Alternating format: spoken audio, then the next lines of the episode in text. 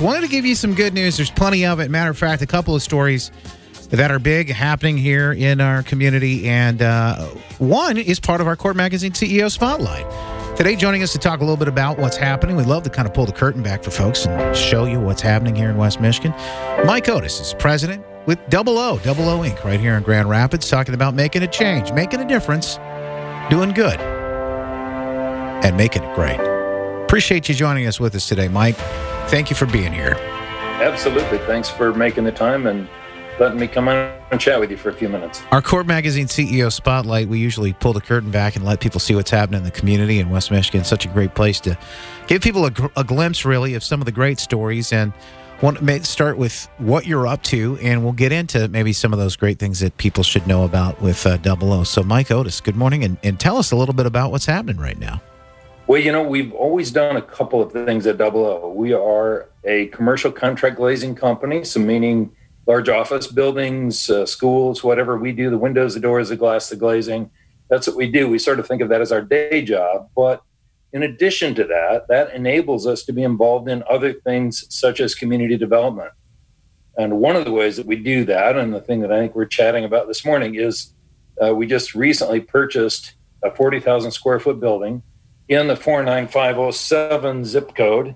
And we are uh, rehabilitating that building built in 1929, really kind of a cool structure, because we really believe that as we do that, when we repair, restore, revitalize properties in a neighborhood like that, we actually have a huge economic impact on the neighborhood itself and on the neighbors and their lives. So that's that's our objective is to do something beyond just you know, putting in the next piece of glass.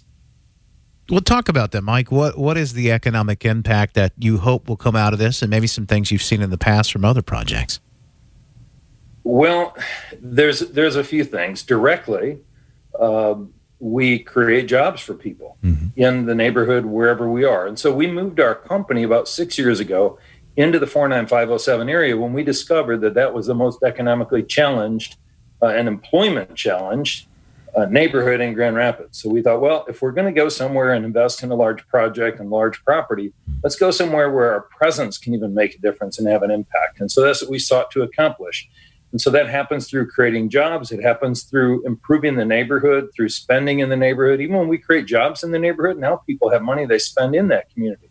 And when they do that, that keeps the dollars circulating in a particular area and uh, creates a lot of good and, and ripples mm. that I think are hard for us to even put our fingers on. Uh, and then when we go to the next step and we take a, a, a, neglected property that isn't exactly pretty and we improve it, mm-hmm. pride in, in place.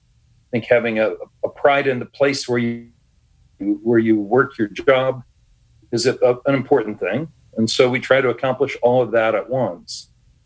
Uh, in this situation, the building we purchased was the Michigan Bell Telephone Service Center building built in 1929. Mm. It's a gorgeous 40,000 square foot facility on uh, just about three acres of land.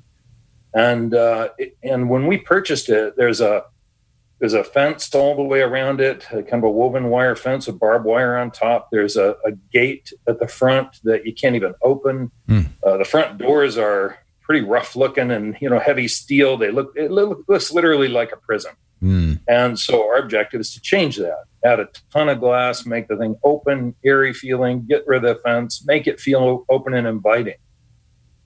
Um, and uh, and so that's our objective. Is as we do that, we really believe that it contributes to the community in a number of ways. I know there's some other organizations that benefit from some of this as well. Uh, you've got uh, a couple. It looks like in uh, your uh, the building you did in 2014 with the uh, is this the uh, Madison and and Cottage Grove with the youth build and and uh, Bethany Christian Services? Right.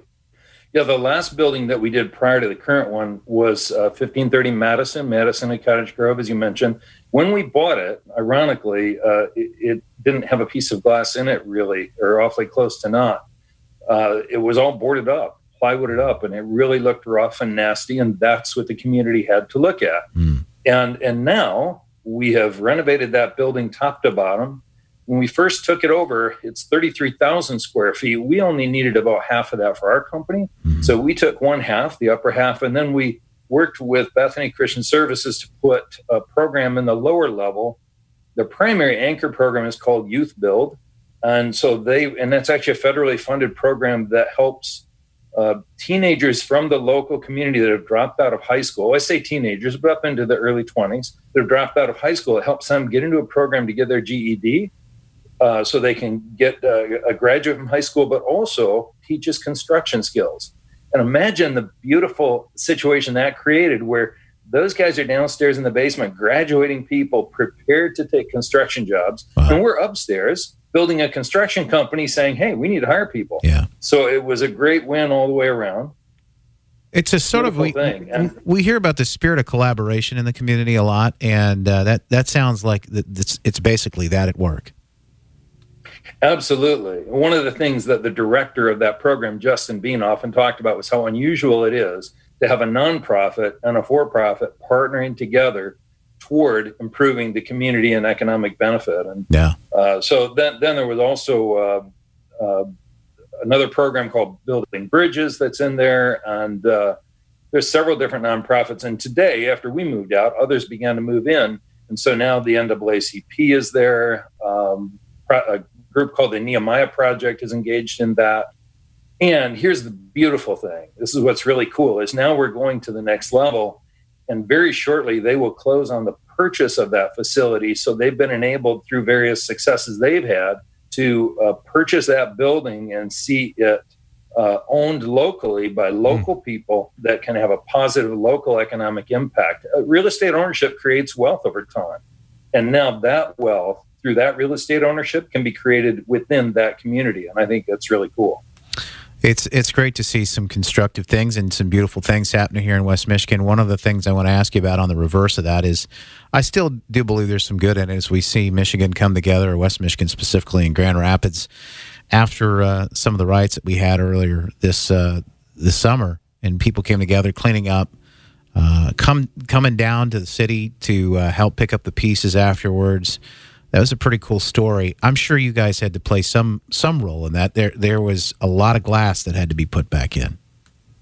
You know, there was, and you would naturally assume that we had something to do with that. And ironically, we actually did not. The reason is our company is focused on large construction mm-hmm. projects. Mm. We really aren't a service company. If somebody breaks a window in the neighborhood, they don't call us to fix it. And yeah. so we were willing and prepared to help if we were asked. Yeah. Um, I was prepared to go down there and start cleaning up with a shovel and whatever. Yeah. And by the time that happened, our community had gathered together with such a response mm-hmm. that there wasn't really even a need. Uh, yeah. So it was a cool thing the way it all all uh, came together. Like we we literally wanted to help. We're yeah. prepared to help. And there just wasn't a need for us to help. So, a lot of lot of challenges and opportunities right now as we look forward to, to what's on the horizon. What do you see moving forward, Mike? You know, I, I, I, just see that the, I mean, economically, the economy, I believe, is going to rebound pretty quickly. Uh, I think that that's going to help all of us. Uh, I think that in our specific neighborhood, we're going to continue the next phase of our renovation on our new property at you know, 1415 Division. Mm-hmm. And uh, as we do that, we're also uh, the Salvation Army right next door to us. They're great neighbors, and they're doing some significant improvements on their place.